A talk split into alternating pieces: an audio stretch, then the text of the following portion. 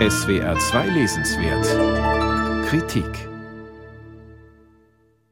Für Pier Paolo Pasolini ging es beim Fußball um alles. Das Spiel hatte für den gefeierten Schriftsteller, skandalisierten Regisseur und verfemten schwulen Kommunisten etwas Heiliges, Unverdorbenes, Freudvolles. Stand er auf dem Platz, kämpfte er verbissener als jeder Serie A-Profi. Wann immer ein Match anstand oder irgendwo auf der Straße, am Strand, im Hinterhof gebolzt wurde, Pier Paolo Pasolini ließ alles stehen und liegen und kickte mit. Drehpläne seiner Filme wurden nach den Benefizpartien der Nazionale dello Spettacolo ausgerichtet, einer Mannschaft aus Schauspielern und Sängern, die er 1966 gegründet hatte. Die ästhetische Dimension des Fußballs war dem Linksaußen ebenso wichtig wie die Freiheit und Sorglosigkeit, die er beim Spielen empfand. Die Körperlichkeit, das Erotische war darin durchaus eingeschlossen, stand im Vordergrund. Wenn er auf dem Platz feitete, erlebte er eine Verwandlung, Regression und Transgression zugleich. Beim Spielen, so erinnert sich die mit Pasolini verbundene Schriftstellerin Dacia Maraini, nahm sein verlorenes Kinder-Ich wieder Gestalt an. Der italienische Sportjournalist Valerio Curcio hat mit Maraini ebenso gesprochen wie mit anderen Weggefährten. Er hat Interviews und Bücher Pasolinis nach den Spuren von dessen Fußballleidenschaft durchkämmt und diese als Ausdruck seines Wesens und Denkens gelesen. Herausgekommen ist dabei ein vielschichtiges, kenntnisreiches Buch, das nun zum hundertsten Geburtstag des Dichters und Regisseurs in der Übersetzung von Judith Krieg und mit einem Vorwort von Moritz Rinke auf Deutsch vorliegt. Der Torschützenkönig ist unter die Dichter gegangen, Fußball nach Pier Paolo Pasolini. In fünf großen Kapiteln widmet sich Curcio dem Fan und Spieler, dem Erzähler, Sportreporter und Intellektuellen.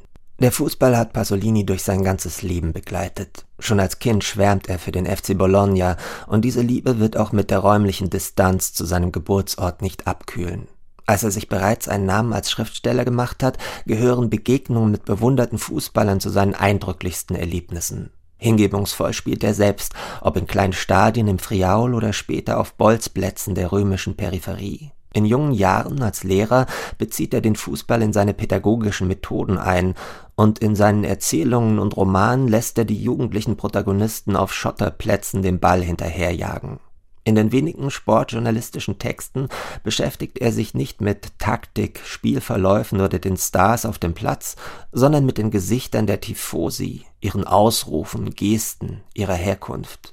Pasolini entging keineswegs die ernüchternden Entwicklungen des Profifußballs, die spätestens in den 60ern vehement einsetzten. Die zunehmende Kommerzialisierung, die hohle Rhetorik, die Sportereignisse begleitet und aus dem Fußball eine unpolitische Sache macht aber er glaubte dennoch an die ursprüngliche, unbestechliche Kraft und Anmut des Spiels. Für ihn war Fußball, wie Kutschow schreibt, eine Art von universeller Sprache, die es ermöglicht, mit den Füßen und einem Ball zu kommunizieren. Eine Form der intuitiven Teilhabe und eine athletische Erkenntnisweise, dessen Medium nicht die Rede ist, sondern der Körper. Nicht Ratio, sondern Muskeln, Technik, Stil zählen in dieser Sprache. Pasolini nannte das die Linguistik des Fußballs und ersetzte sie gleich mit der Literatur, die poetische oder prosaische Formen annehmen kann. Der Originaltitel von Valerio Curcios Buch Il calcio secondo Pasolini spielt auf einen der wichtigsten Filme Pasolinis an, Il Vangelo secondo Matteo aus dem Jahr 1964, das erste Evangelium nach Matthäus. Die religiöse Assoziation ist durchaus intendiert, denn für Pasolini ist der Fußball das letzte sakrale Schauspiel unserer Zeit. Er mag der Zerstreuung dienen, doch im Kern handle es sich um einen Ritus.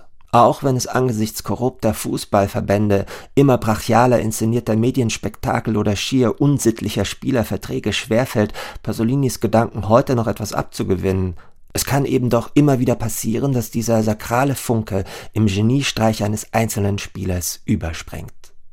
Valerio Curcios, der Torschützenkönig ist unter die Dichter gegangen, wurde aus dem Italienischen übersetzt von Judith Krieg und ist in der Edition Converso erschienen. 190 Seiten kosten 20 Euro